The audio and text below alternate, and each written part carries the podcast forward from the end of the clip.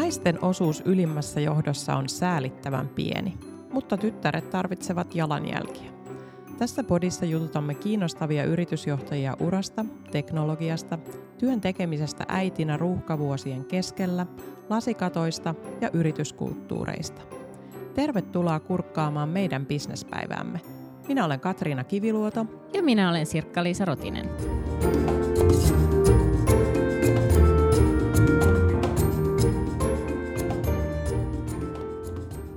No niin, Sirkkis. Kuinka kauan sä oot ollut johtajana ja mitä johtajuus sulle itse asiassa tarkoittaa? Riippuu mikä kaikki itse asiassa lasketaan johtamiseksi. Mä palasin ajatuksissani itse asiassa lapsuuteen ja alaasteaikoihin ja mä jäin miettimään, että jos silloin mä halusin ohjata näytelmiä ja sitten kun mennään yläasteaikaan, niin mä toimin vartion johtajana partiossa lähemmäs kolme vuotta ainakin. Eli jonkunlainen kutsumus mulla on ollut tätä johtamista kohtaan jo lapsena. Mutta jos nyt palataan sitten tähän työelämän kontekstiin, niin mitä enemmän mä sitä mietin, sitä monimutkaisemmaksi se käy ja konteksteja on tosi paljon erilaisia. Johtamistahan voidaan miettiä organisaatiolla tasolla, tiimitasolla, yksilötasolla – mutta ennen kaikkea, mikä näitä kaikkia yhdistää mun mielestä on se, että sä joudut tekemään matkan omaan minuuteesi ja ottamaan peilin käteen ja miettimään, että kuka sinä olet, mitkä sinun arvosi ovat ja, ja miten ne ilmenee käytännössä näillä eri tasoilla ja miten sä toteutat sitä arjessa. Ja koen, että tätä kautta rakentuu itse asiassa luottamus ihmisiin. Mitä johtajuus sulle merkitsee? No siis sähän sanotit tuossa jo tosi hyvin, että meillä on aika samankaltaiset ajatukset, että, että mäkin huomaan, että mä oon ollut oppilaskunnan puheenjohtajana. Mä en edes muista, kun mä yritin miettiä sitä, että miten mä ajauduin siihen. Että jotenkin se oli vaan tarjolla ja kuulosti kiinnostavalta ja, ja just tuossa ryhmä, ryhmätasolla, niin jotenkin jos ei ole tiimissä aikanaan opin, opiskeluaikana joku harjoitustyö ottanut tulta alle, niin mä oon ollut sitten se, joka on sanonut, että no okei, nyt varmaan sä voisit tehdä tota ja sä voisit tehdä tota ja nähdään seuraavan kerran tolloin ja tällöin ja, ja tota, ottanut siinä sitten sen vetäjän roolin.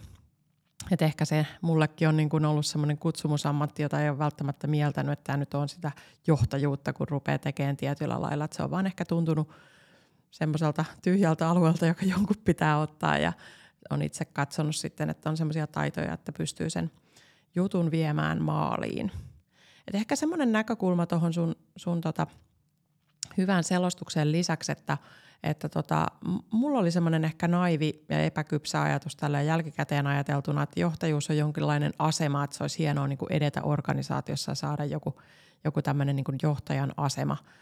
Mutta, mutta sen merkitys on kyllä, kyllä muuttunut tässä vuosien varrella ja varmaan just sen kautta, että on niin kuin itse – kehittynyt ja kasvanut ihmisenä ja katsonut peiliin ja, ja tota se itsetuntemus on, on tota kasvanut ja hy- hyväksyy ne niinku raadollisetkin puolet itsestään ja, ja tota, ää, niin, niin se ei todellakaan ole enää mikään semmoinen asema, joka on itsellä, vaan ehkä just semmoinen niinku luottamustehtävä palvella toisia ihmisiä. On annettu semmoinen tota, lupa, lupa johtaa ja, ja siitä pitää pitää huolta joka päivä, että on sen luottamuksen arvoinen ja toiminnallaan ja, ja ratkaisullaan arjessa elää niiden arvojensa mukaisesti. Jonain päivänä onnistuu paremmin ja jonain päivänä sitten menee vähän niin kuin huonommin, mutta, mutta tavallaan pyrkii olemaan joka päivä sen luottamuksen arvoinen – Eli aika samanlaisia ajatuksia meillä ja musta on itse asiassa hauska, kun nyt mä reflektoin tässä, kun mä kuuntelin sua, niin kun me aloitettiin tämä podiprojekti, niin sä sanoit mulle ensimmäisenä, että mä sit ruoskin meitä, mä pidän huolen, että kaikki tulee valmiiksi. Ja näin, näin on myös tapahtunut ja, ja se on ihan sika hyvä. Tota, Mutta johtaminen on myös ihan super vaikeeta siinä tosiaan tulee epäonnistumisia ja välillä onnistumisen tunteita, mutta milloin sulla on viimeksi ollut sellainen hetki, jolloin sä oot kokenut epäonnistuneen siinä johtamisessa? En mä tiedä kuulostaako tämä kauhean surulliselta, mutta tavallaan niin kuin joka päivä löytää jotain sellaisia paikkoja, joissa olisi voinut olla paremmin, että e, varsinaisesti vaikka nyt ei ole mikään niin super epäonnistuminen ollut, mutta huomaan, että tässä on ollut vaikka viime aikoina aika kiirettä ja sitten on joku tyyppi ollut vaikka meillä kahvihuoneessa, jonka kanssa olisi ollut mukavampi olla niin kuin paremmin läsnä ja kuunnella se juttu loppuun ja tavallaan niin kuin olla siinä läsnä sille ihmiselle ja sitten on ollut kiire seuraavaan palaveriin ja lähtenyt niin juokseen vähän niin kuin viimeinen lause jäänyt puoliksi kesken, että, että kyllähän kun oikein miettii näitä asioita, niin tosi paljon omassa toiminnassa löytää joka päivä parannettavaa. Mutta jotenkin ehkä niitä onnistumisiakin on sitten sen verran välillä, että, tota, että niin kuin jaksaa sitten painaa, painaa eteenpäin. Että tota, mutta siis tämä teema on semmoinen, joka kiinnostaa mua itseä tosi paljon, että mä luen tästä niinku kirjallisuutta ja koitan, koitan sitten niinku jengin kanssa jutella, että mitkä ne kokee niinku hyviksi asioiksi. Ja mä oon ihan superinnoissani meidän tämän päivän vieraasta, koska hän sitten on päässyt juttelemaan kaikkien valmennustyönsä kautta niin ylimmän johdon kanssa ja, ja tota, tiimeen kanssa ja tosi paljon niin kuin johtajuuden teemoilta, että hän on tämmöinen rohkean johtajuuden sanansaattaja Nina Rinne, joka on oman yrityksen Sitomonsa toimitusjohtaja. Ja Sitomo tällä hetkellä työskentelee, tai Sitomo työllistää seitsemän valmentajaa. Ja tota, varmaan sitten sen kokemuksen kautta, mitä hänellä itsellään valmennustyöstä ja sitten näiden valmentajien kautta, jotka tapaa paljon ihmisiä, niin me saadaan varmaan aika hyvä kuva johtajuudesta Suomessa tällä hetkellä. Tervetuloa, Nina Rinne. Mä kysyn nyt Niina sulta alkuun heti nämä meidän lightning round-kyssärit. Ootko valmis? Kyllä, tarkkana kuin porkkana. Mahtavaa. Ähm, jos pitäisi valita aivan toinen ammatti, niin mikä se olisi? Mä mietin tätä pitkään tuossa, tota, kun sain teiltä kiitos kysymyksiäkin vähän etukäteen. Ja tota, täytyy sanoa, että ei ole helppo, koska yrittäjyys on mussa niin syvällä, että siitä luopuminen lähtökohtaisesti olisi hankalaa, että toimialoja, mulla on paljon mitä niin voisi tehdä, mutta mä nyt sitten päätin rajata tämän yrittäjyyden pois. Mä haluaisin sitten ainoastaan olla tutkija. Siis kuulostaa hullulta, mutta mä kuvittelen, että mä saisin syventyä intohimoisesti johonkin omaan rakkaaseen aiheeseen, joka olisi tietysti tämä substanssin ympärillä, johtaminen ja organisaatiokulttuurit – ja mä varmaan antautuisin sille, että mä tappelisin tuolla rahasta ja yrittäisin saada myytyä niitä. Niin sitten mä koen, että siinä on aika paljon samaa kuin tässä yrittäjyydessä. Mahtavaa, mielenkiintoista. Tota, minkä koet olevan sun supervoima ja minkä uuden supervoiman ottaisit, jos saisit? Tämä oli helppo, koska nyt tämä on sitten tutkijahomman kanssa niin ristiriidas kuin olla ja voi, ehkä. Ja se kertookin, että miksi mä en vaihda alaa. Eli mä oon tosi nopea viemään asioita käytäntöön. Ja se on välillä tuskallista mun ympärillä ja mun kanssa työskenteleville ihmisille, mutta mä opin kokeilemalla. Eli mä tykkään syventyä, tutkia, etsiä tietoa, mutta mä haluan heti testata, että miten se toimii. Enää mä en ole ehkä niin hullu kuin nuorempana, että vaihdetaan työpöydän, 120 ihmistä vaihtaa työpöydän paikkoja ja sitten liiketoimintajohtaja tulee tota, iltapäivällä duuniin ja sanoo, että hei noin tietoliikennekaapelit ei mene tälleen ja sitten vaihdetaan pöydät takaisin, niin sitä mä en enää tee. Mutta siis tosi nopea käytäntöönlaitto. Ja se supervoima, kun on hyvin tänne käytännön ihminen ja ehkä myöskin sitten hyvä itsensä johtaja, niin mulla on aika paljon läkkiä sitten taas niin kuin empatiataidoissa. Mä tunnistan sen.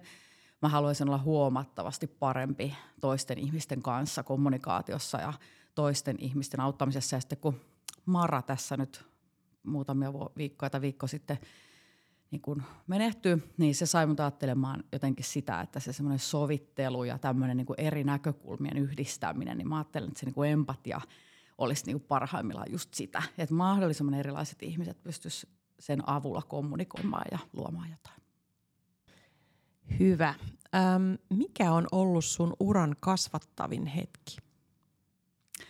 Olisi kiva kertoa jotain tähtihetkiä, mutta näähän on yleensä jotain ihan muuta.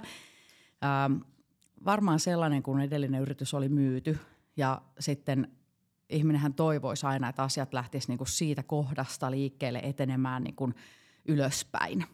Ja sitten sen oivaltaminen, että oikeasti kun lähtee tekemään jotain ihan uutta, niin se resilienssi ei siirry – Eli käytännössä sä aloitat sitten niinku uudelleen ja sä suostut siihen. Toki sä oot niinku kokeneempi ja viisaampi, mutta se nöyryyskoulu, mikä siihen liittyy, eli lähdet tuolta niin B2C-bisneksestä rakentaa asiantuntijabisnestä, niin tota, öö, mä en osannut arvostaa sitä voimaa, mitä me siinä alussa tehtiin, koska mä mittasin niitä väärillä mittareilla. Ja se nöyryyskoulu, niin sehän ajoi mut sitten lopulta burnouttiin ja siitä toipuminen niin kun, sitten on ollutkin niin kun se juttu. Eli sitten on ollut ehkä vähän parempi versio itsestään.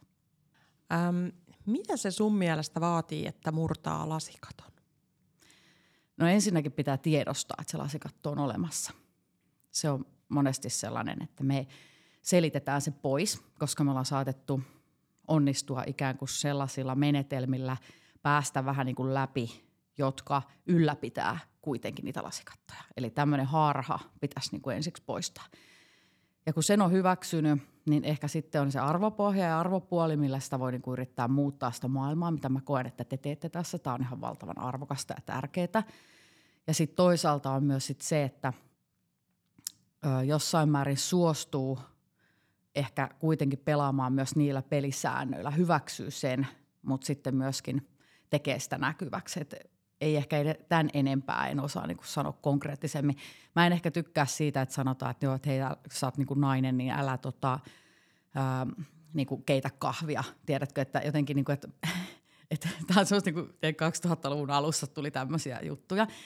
Ja mä ajattelin aina, että niin tämä on järjetöntä. Mutta sitten se, että jos suostuu taas siihen, että sä lähdet niillä rooleilla, joita sulle tarjotaan, eli tämmöinen kuin naiseuteen liittyvä – vallankäyttö, joka on tyypillisesti ollut historiassa seksuaalista, ja sä lähdet niinku tähän peliin vaikka mukaan, ja sä rakennat sen kautta, niin sit sä vaan pahennat itse sitä ongelmaa.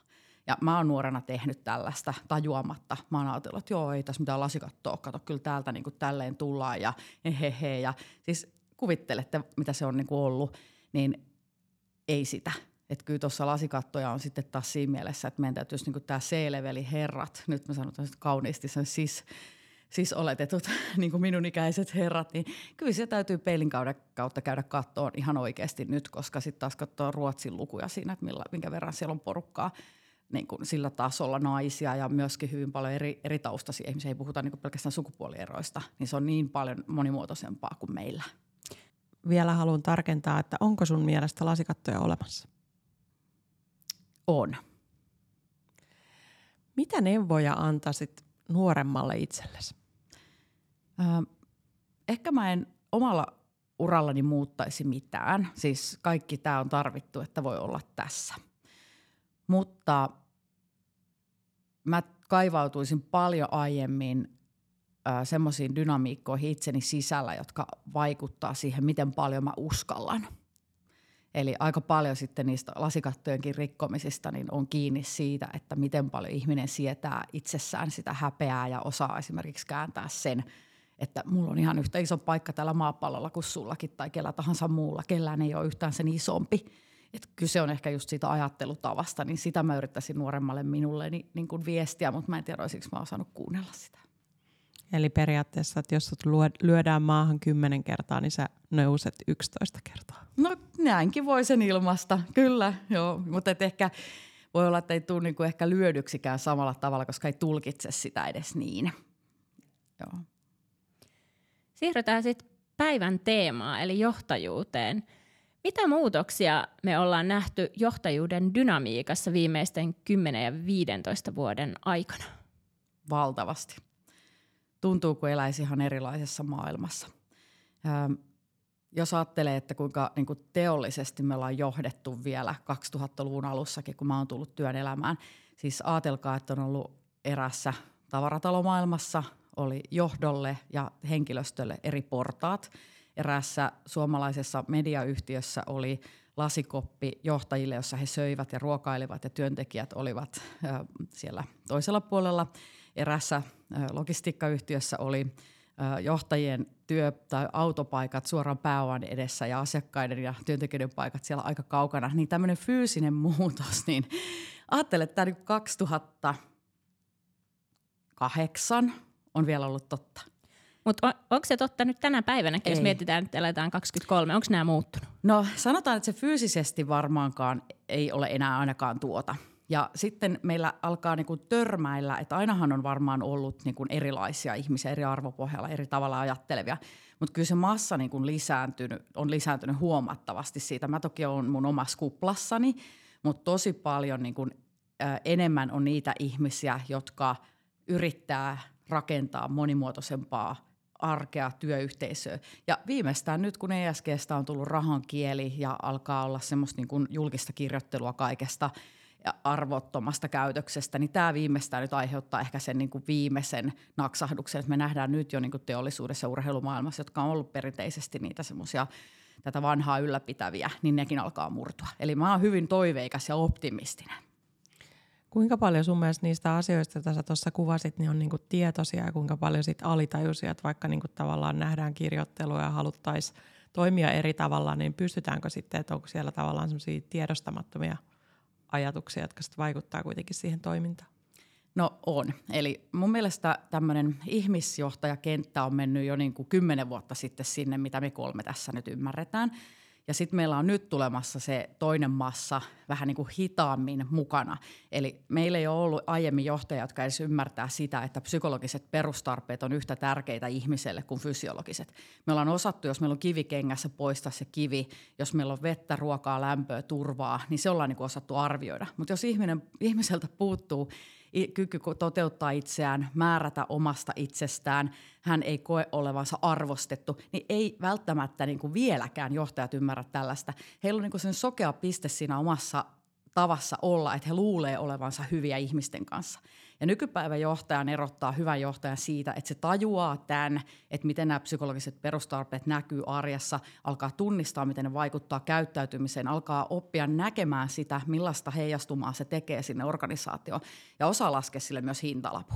Ja tämä erottaa tänä päivänä niin kuin johtajat ja sokeita pisteitä on. Tota, jos ajattelee tätä sukupolvea, jota me nähdään nyt niin kuin työelämässä ja puhuit, että on sukupolvi, joka on tulossa niin kuin töihin, niin mitä odotuksia näillä työntekijöillä on sitten johtajuuteen liittyen? Mitä he odottaa niin kuin nykypäivän johtajalta? Mäkin olen tässä vähän kalkkis, mutta mä silti tajuan, että mä oon kalkkis. Ja mä myös tajuan, että mulla sen kalkki, kalkkiuden myötä mä tajun, että mulla on myös assetteja ja semmoisia argumentteja olla siinä niin kuin sukupolvien välissä, jos me halutaan tämmöinen luoda. Mä en haluaisi polarisoida, koska mä haluaisin laajemmin tätä ajatella, mutta otetaan nyt tämmöinen niin polarisaatioajatus. Niin nuoret toivoo sitä, että johtajat ymmärtäis, että ihmiset on erilaisia. Ne tulee erilaisilla tarpeilla ja ne on erilaisesta kulttuurista monet ja myös ne nuorien välillä on valtavasti eroja. Ja he odottaa, että johtajat osaisivat – fasilitoida sitä arkea siten, että nämä erilaiset ihmiset tulee kuulluksi ja vaik- pääsee vaikuttamaan siihen tapaan, millä tavalla sitä työtä tehdään. Eli kokea sitä kautta vahvaa merkityksellisyyttä. Mutta sillä johtajallakin pitää olla myös kyky sanottaa sitä, että meillä pitää olla yhteinen suunta. Että se, että me kasataan niin erilaista jengiä sinne konttorille, niin ei ole itseisarvo, vaan se, että se niin erilaisuuden johtaminen on se juttu. Ja myös nuoret on oppimassa työelämässä ihan samalla tavalla kuin me ollaan aikana oltu nuorena oppimassa. Me ollaan kaikki koko ajan oppimassa. Niin tämä on ehkä se, että et, et mä kuulen aika paljonkin sitä, että et se niin vanhempi saattaa sanoa, että voitteko tulla tota, vähän opettaa näille nuorille tätä työelämätaitoja. Mä että voin, mutta se tulee olemaan kylmää kyytiä sullekin. Eli niin kuin meillä on kaikilla opittavaa.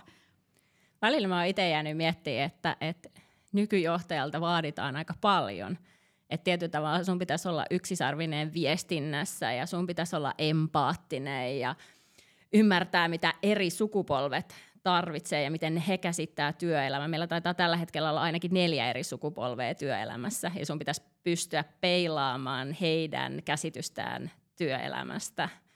Niin mi- miten sä sitten näet, että me vähän jo sivuttiinkin, mutta mit, mitä johtamistaitoja ja ominaisuuksia niin tarvitaan sit tulevaisuudessa, kun mietitään tulevaisuuden johtamista niin tästä eteenpäin? Tosi hyvä kysymys ja valtavan laaja. Ja, ja tota, yritän kiteyttää. Mutta ehkä on äh, tämän niin kokonaan tämän murroksen ymmärtäminen on niin kuin ensisijasta. Että tajutaan, että ylipäänsä ollaan tämmöisessä murroksessa ja hyväksytään sen tuomat vaatimukset itselle ja sille organisaatiolle. Ja lähdetään uteliaasti tutkimaan, että mitä se meille kaikille tulee tarkoittamaan – Ja ehkä sitten se, että ää, meillä on yksi resurssi, joka on kaikille yhteinen, se on aika. Eli miten sä käytät sen? Lähet sä miettimään sitä, että joku yksittäinen tyyppi tekee mahdollisimman tehokkaasti vai lähetkö sä miettimään, että miten tämä joukko yli ajan tekee fiksusti työtä? Ja jos mä ajattelen tämmöisen niin yhden yksisarvisen asian, niin loppujen lopuksi älykäs organisaatio syntyy siitä, että siellä on sosiaalisesti fiksuja ihmisiä. Eli käytännössä teknologiat, ne kehittyy valtavaa vauhtia. Ne on jo pidemmällä siinä mielessä kuin ihminen. Me voitaisiin ratkaista näitä viheliäisiä ongelmia todella paljon jo monilla asioilla, mutta valta ja raha määrittää lyhytnäköisesti edelleen ihmisten tarpeita. Ja nyt kun me päästäisiin niin tästä eteenpäin, että me hyväksyttäisiin, että meidän täytyy niin ajatella, että ihminen ihmiselle on se, joka lopulta ratkaisee, miten niitä teknologioita käytetään ja se arvopohja. Eli se on niin ihan sama, mitä sä osaat substanssillisesti, jos et sä tajua sitä, että tähän tarvitaan kaikkia ja rupea pelaamaan sitä peliä sosiaalisesti fiksusti.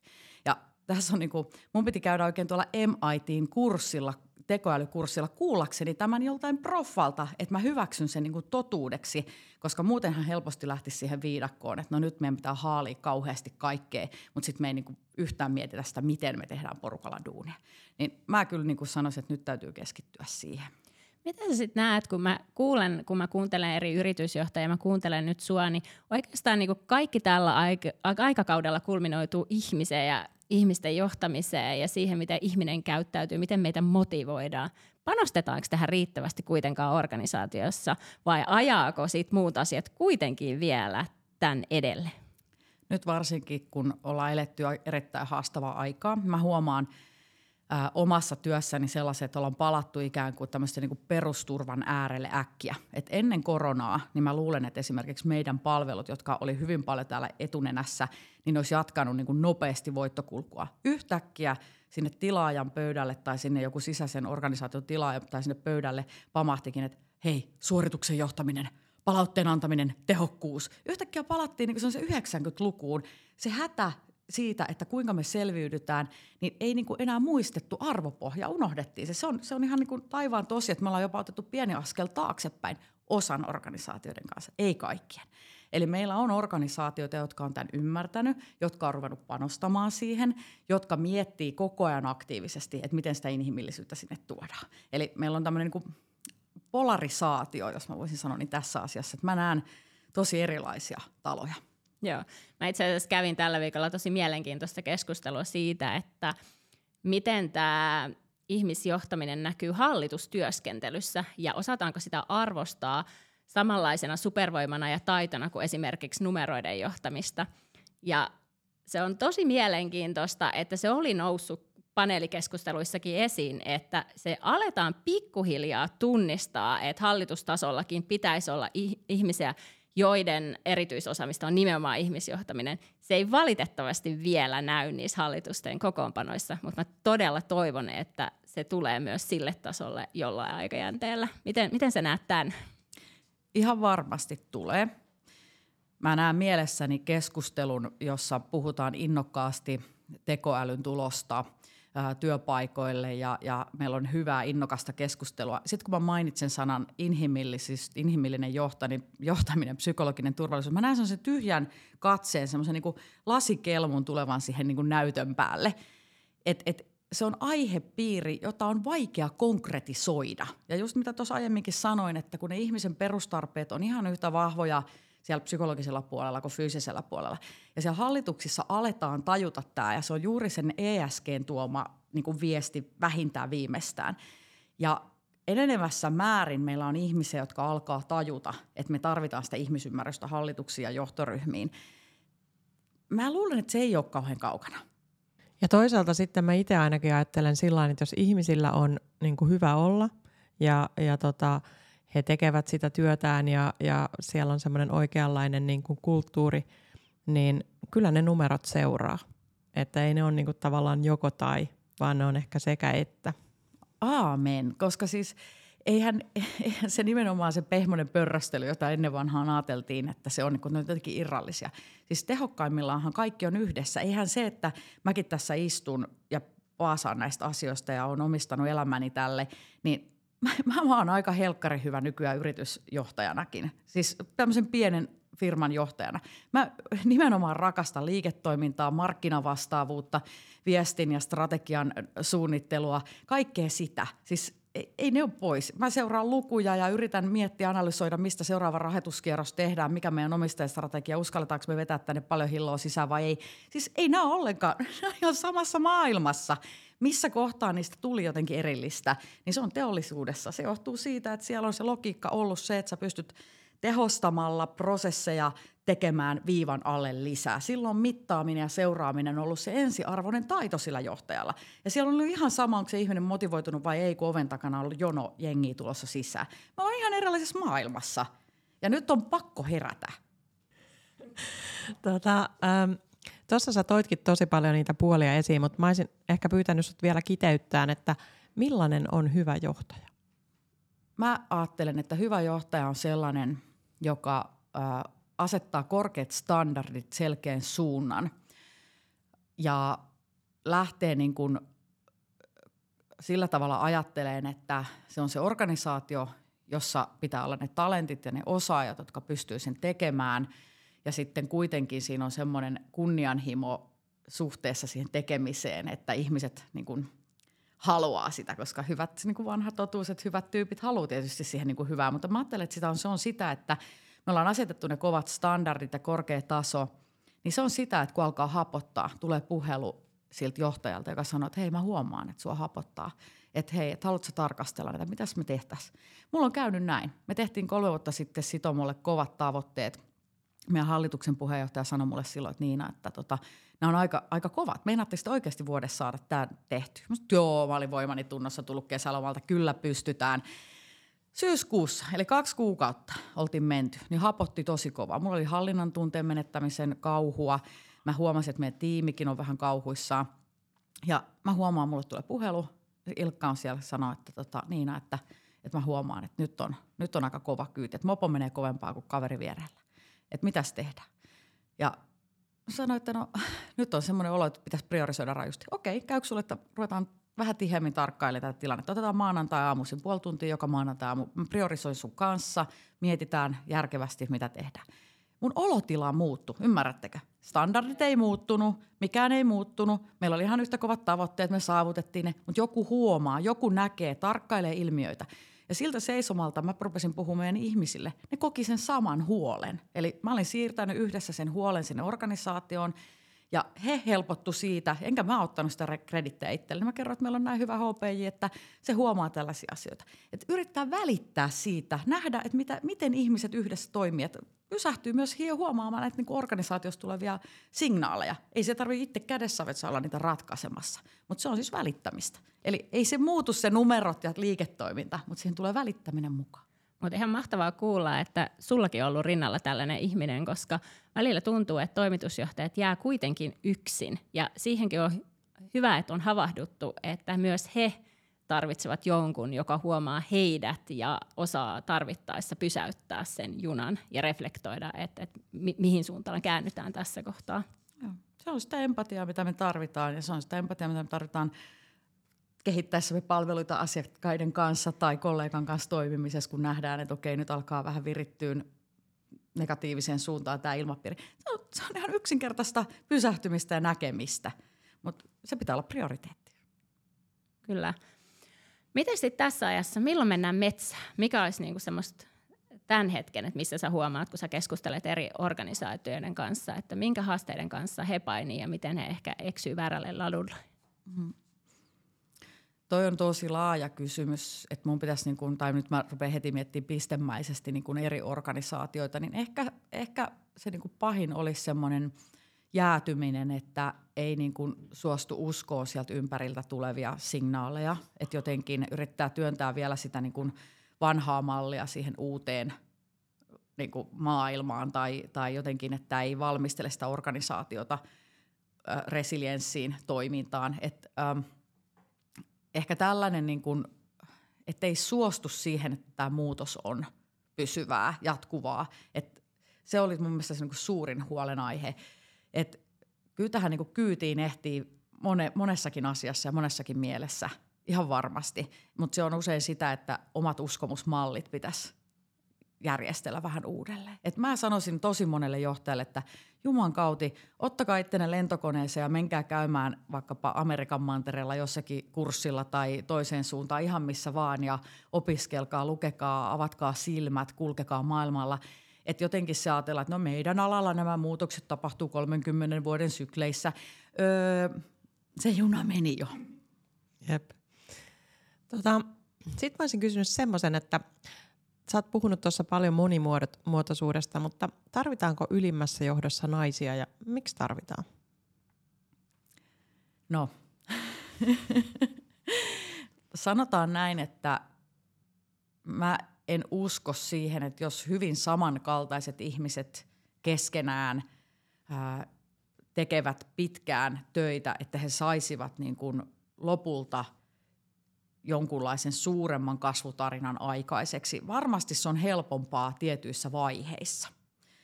Ja se voi olla se alkustartti esimerkiksi, että siinä on hyvä meininki ja saadaan niin kuin, olla samaa mieltä ja saada nopeasti asioita eteenpäin. Mutta sitten kun pitää ruveta tekemään ammattimaisesti asioita ja aletaan ammattimaisesti kehittää, niin se monimuotoisuus on ihan oikeasti arvo, jos sitä osataan hyödyntää. Et jotenkin tällainen, että meillä olisi samankaltaisissa ihmisissä kaikki se viisaus, mitä tarvitaan, niin mä en usko. Ja nyt kun otetaan tämä sukupuoliasia esiin, niin mä ajattelen niin, että naiset on lähtökohtaisesti varmaan ollut kiinnostuneita laajemmin ehkä juuri ihmisiin liittyvistä asioista, niin se on niin helppo vastaus, että nainen olisi siinä niin kuin parempi. Mutta mulla on onneksi aivan mahtavia kollegoita, jotka on myös miespuolisia, jotka on niin kuin näissä asioissa tosi pitkällä. Ja ähm, mun mielestä tasa-arvo, mä en tiedä mitä Islannissa tapahtui tällä viikolla. Se oli aika huikea juttu, oliko neljäsosa naisista ja Islanti on kuitenkin meidän mallimaa niin kuin tasa-arvolle, niin neljäsosa naisista oli siellä lakossa ja se oli aika huikea meininki ja mun ensimmäinen reaktio oli se, että miten tämmöinen sana koko maapallolla aikaa. Eli nyt on ihan tämmöinen niin kuin eettinen ja moraalinenkin velvollisuus täällä, jossa meillä on mahdollisuus elää vielä hyveiden kanssa, eettisten asioiden kanssa. Meidän täytyy näyttää mallia myös koko maailmalle, koska maailman lasten ja naisten asema on edelleen järkyttävä, siis ja mennyt monessa maassa jopa huonompaan suuntaan. Että tässä on myös tämä, ei pelkkä bisnesnäkökulma, vaan tässä on ihan valtava eettinen velvollisuus meillä kaikilla. On sun kanssa samaa mieltä, että tässä yritetään kovasti näyttää jalanjälkiä tyttärille. Ja ollaan tosiaan niin kuin etuoikeutetussa asemassa sikäli, että ollaan molemmat jo vuosien varrella saatu mahdollisuus koulutukseen ja moni semmoisiin asioihin, jotka monissa maissa ei ole edes tällä hetkellä mahdollista. Juuri näin. Jos on pitäisi vielä lopuksi tähän tiivistää kolme käytännön vinkkiä, että mistä lähtee liikkeelle, jos sä haluat rakentaa tällaista turvallisempaa ja rohkeampaa organisaatiota, niin mitkä ne vinkit olisi? No aivan ensimmäiseksi pitäisi luoda puitteet. Eli puitteilla mä tarkoitan sitä, että ihmisten täytyy ymmärtää miksi. Eli jonkunlainen yhteinen raami, koska kyllä johtajilla on vastuu siihen, että asiat lähtee menee oikeaan suuntaan. Me ollaan tehty viime keväänä tutkimus – suomalaisen työelämän psykologisen turvallisuuden tilasta. Meillä oli siinä Haakahelia dosentti Tiina Brandt mukana ja ää, meidän yksi yllätyskorrelaatio, joka voi, oli todella voimakas, oli siellä se, että johtajuus vaikuttaa kaikkein eniten yksittäisenä asiana, ulkopuolisena voimana sen tiimin kokemaan psykologiseen turvallisuuteen ja se vaikuttaa psykologiseen pääomaan, joka on siis tahtoa tehdä tiimin eteen asioita, olla sinnikäs – tahtoon sitoutua siihen joukkueeseen. Eli johtajien, te ette voi vältellä sitä vastuuta siitä, että millä arvopohjalla se organisaatio toimii.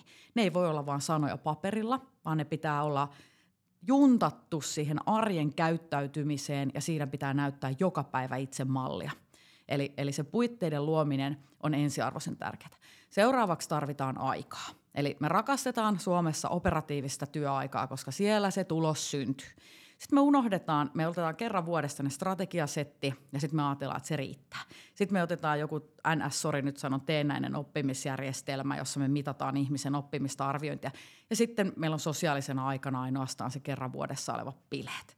Niin tämä yhtälö ei nyt vaan toimi, vaan se aika – sille, että miten me yhdessä töitä tehdään, sen arvioiminen, oppiminen ja se sosiaalinen aika pitää niitata siihen arjen kulttuuriin. Sille pitää rakentaa rakenteita, koska muussa tapauksessa se muutoskyky ei ole mahdollinen. Ihminen yksin Teams-palaveri putkessa ei uusiudu, piste. Eli se tarvitaan se puitteet ja se aika. Ja viimeisenä, joka on kaikkein tärkein, on kyky reagoida tuottavasti. Eli mitä tahansa sieltä organisaatiosta tulee, jengi alkaa arvostelemaan sua, sanoo mitä tahansa, mitä tota, niin sun mielestä sun arvomaailma on ristiriidassa tai, tai, tai joku, mikä on sulle henkilökohtainen niin vaikea aihe, vaikka raha tai mikä tahansa. Täytyy opetella reagoimaan niin, että se ei vaienna muita ihmisiä. Täytyy oppia puhumaan siellä organisaatiossa, keskustelemaan siten, että ihmiset rohkaistuu puhumaan lisää – kaikki sellaiset epämääräiset kiertelyt, kaartelut, välttelyt, omaan huoneeseen piiloutuminen, maileihin vastaamattomuus ja, ja jotenkin, että no, tämä on jo aina tätä, tätä, niin se on kaikkein pahinta myrkkyä sen organisaation halulle osallistua pikkuhiljaa ihmiset alkaa, että no ei tämä kuulu mulle, ei tämä mulle, ei tämä meille, aletaan siiloutua, aletaan etääntyä. Sitten jengit jota, käyttää kaiken energiansa harrastuksiin, kaikkea mitä muuta tuolla ulkopuolella maailmaa on. Työ voi parhaimmillaan olla jopa terapeuttinen väline ihmisen hyvä, hyvinvoinnille, ja se ei sitä tällä hetkellä suurimmassa osassa paikkoja ole. Nyt tuli aika paljon tavaraa, mutta kolme asiaa siis toistan. Luo puitteet, luo tilaa keskustelulle ja reagoi tuottavasti. Mun on vielä pakko kysyä tuohon viimeiseen. Mä oon itse miettinyt tätä tosi paljon. Se on mulle henkilökohtaisesti vaikea paikka. Että kirjoitettu viestintä on lähtökohtaisesti niin paljon kovempaa kuin puhuttu kieli. Ni, niin mi, miten tämä tässä ajassa, niin miten mun pitäisi suhtautua tähän? No, siis se palaan siihen sosiaalisesti älykkääseen organisaatioon. Sosiaalisesti älykäs ihminen ymmärtää, että väline vaikuttaa siihen miten se viesti menee perille. Eli hän tajuaa, että nyt ollaan Teamsissa, tässä on vaikutuksia, ja hän yrittää kompensoida vuorovaikutuksella sitä Teamsin niin kuin aiheuttamaa hukkaa. Esimerkiksi laittamalla itse kameran päälle, ottamalla huomioon, että ihmiset ovat vaikka siellä vähän niin kuin etääntyneitä, niin yrittää luoda sinne jonkunlaisia keinoja, joilla se small talk mahdollistuu, itse riisuu suojuksia. Tai kirjoitussa viestissä ymmärtää, että tämä potentiaalisesti ymmärretään väärin, alkaa oppia käyttää semmoisia sanoja – ja sellaista kieltä ja mahdollistaa sinne se vuorovaikutuksen kysymyksillä tavalla tai toisella, että se pehmenee se viesti. Eli, eli fiksu ihminen käyttää energiaa siihen, että se miettii, miten se väline vaikuttaa siihen vuorovaikutukseen. Ja se on tänä päivänä, missä me ollaan hybridityössä, niin se on ensiarvoisen tärkeää, että sitä mietitään.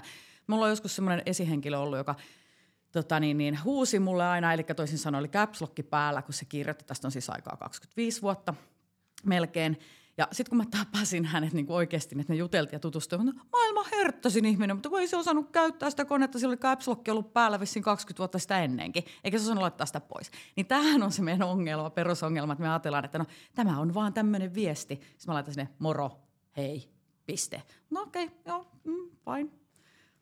Mutta mä kommentoisin tuohon vielä, että mulla on vähän samaa dilemmaa kuin Ninalla, että – mä oon kauhean tämmöinen tekijä, tekijänainen ja sitten välillä voi olla, että vähän menee mutkat suoriksi ja ei muista miettiä, että miten, miten kaikki niin kuin mahtuu siihen kuvaan, kun mulla on kiire saada sitä niin kuin todeksi, niin mä oon ainakin omassa organisaatiossa, että kun on uusia ihmisiä, meillä on tämmöinen onboarding-prosessi, jossa sitten tapaan kaikkia ja juttelen just tästä suunnasta ja minkälaista niin kuin meillä on ja miten haluan, että käydään dialogia ja niin, että kaikki tulisivat kuulluksi, niin mä oon antanut käyttöohjeita, että hei, että mä oon tämmöinen tyyppi, että mä en tarkoita mitenkään pahaa, mutta joskus mulla saattaa tulla nopeasti tällainen ihan taivaasta laskeutua tämmöinen Slack-viesti, joka on tosi nopea, että älä käsitä sitä väärin, että mä en ole sulle mitenkään vihanen tai muuta, että mä oon nyt keksinyt jotain ja mä laitan sen vaan nopeasti, kun mä haluan kommunikoida sen, että tota, en tarkoita pahaa. Niin en tiedä, mitä, mitä tota Ninasta tuntuu, että antaa tämmöisiä niin käyttöohjeita, että jos tunnistaa omat heikkoutensa, niin tota,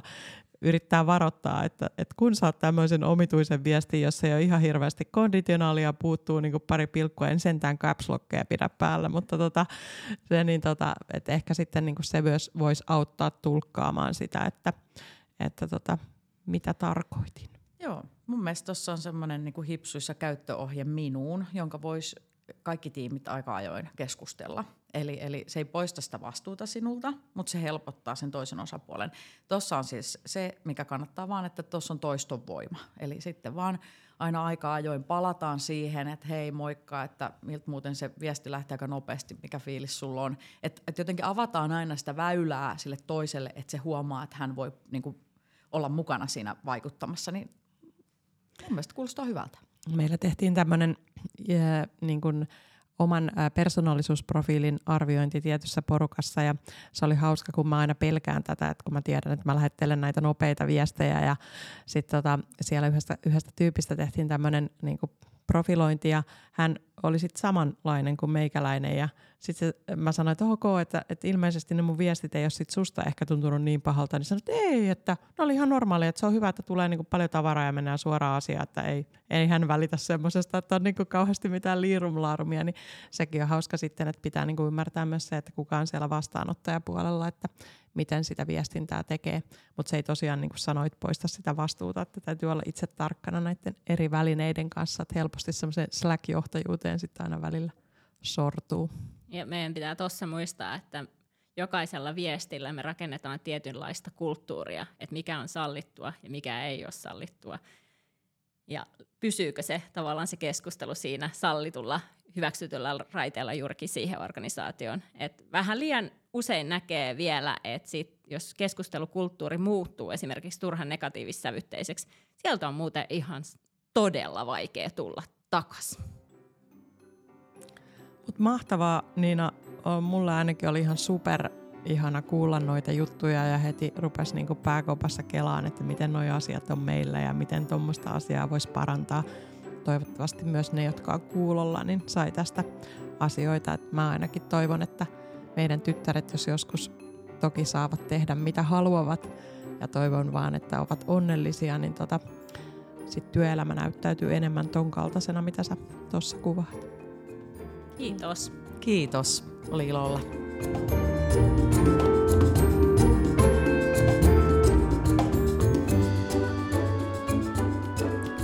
No niin Sirkkis, minkälainen bisnespäivä tämä oli? Mitä me oikein opittiin? Oli kyllä lohdullista kuulla, että maailma on oikeasti menossa tähän suuntaan ihmisjohtamisen osalta. Joo, oli kyllä tosi paljon juttuja, joita alkoi heti kelaan itse. Että vaikka me tavallaan tunnistan, että ollaan IT-alalla semmoisessa kuplassa ja omassa organisaatiossa on näitä asioita koittanut etunenässä edistää, mutta silti tosi, tosi paljon ajateltavaa. Mitäs me seuraavaksi haluttaisiin kertoa meidän tyttärille? No, musta voitaisiin kertoa ehkä heille tämän johtajuuden kokemuksesta toiselta kantilta, eli miltä niistä johdettavista tuntuu ja mitä haasteita heillä on. Ja seuraavalla kerralla mä ajattelinkin, että me voitaisiin jututtaa tuota Kati Suliinia, joka on Heltin toimitusjohtaja. Ensi kertaan.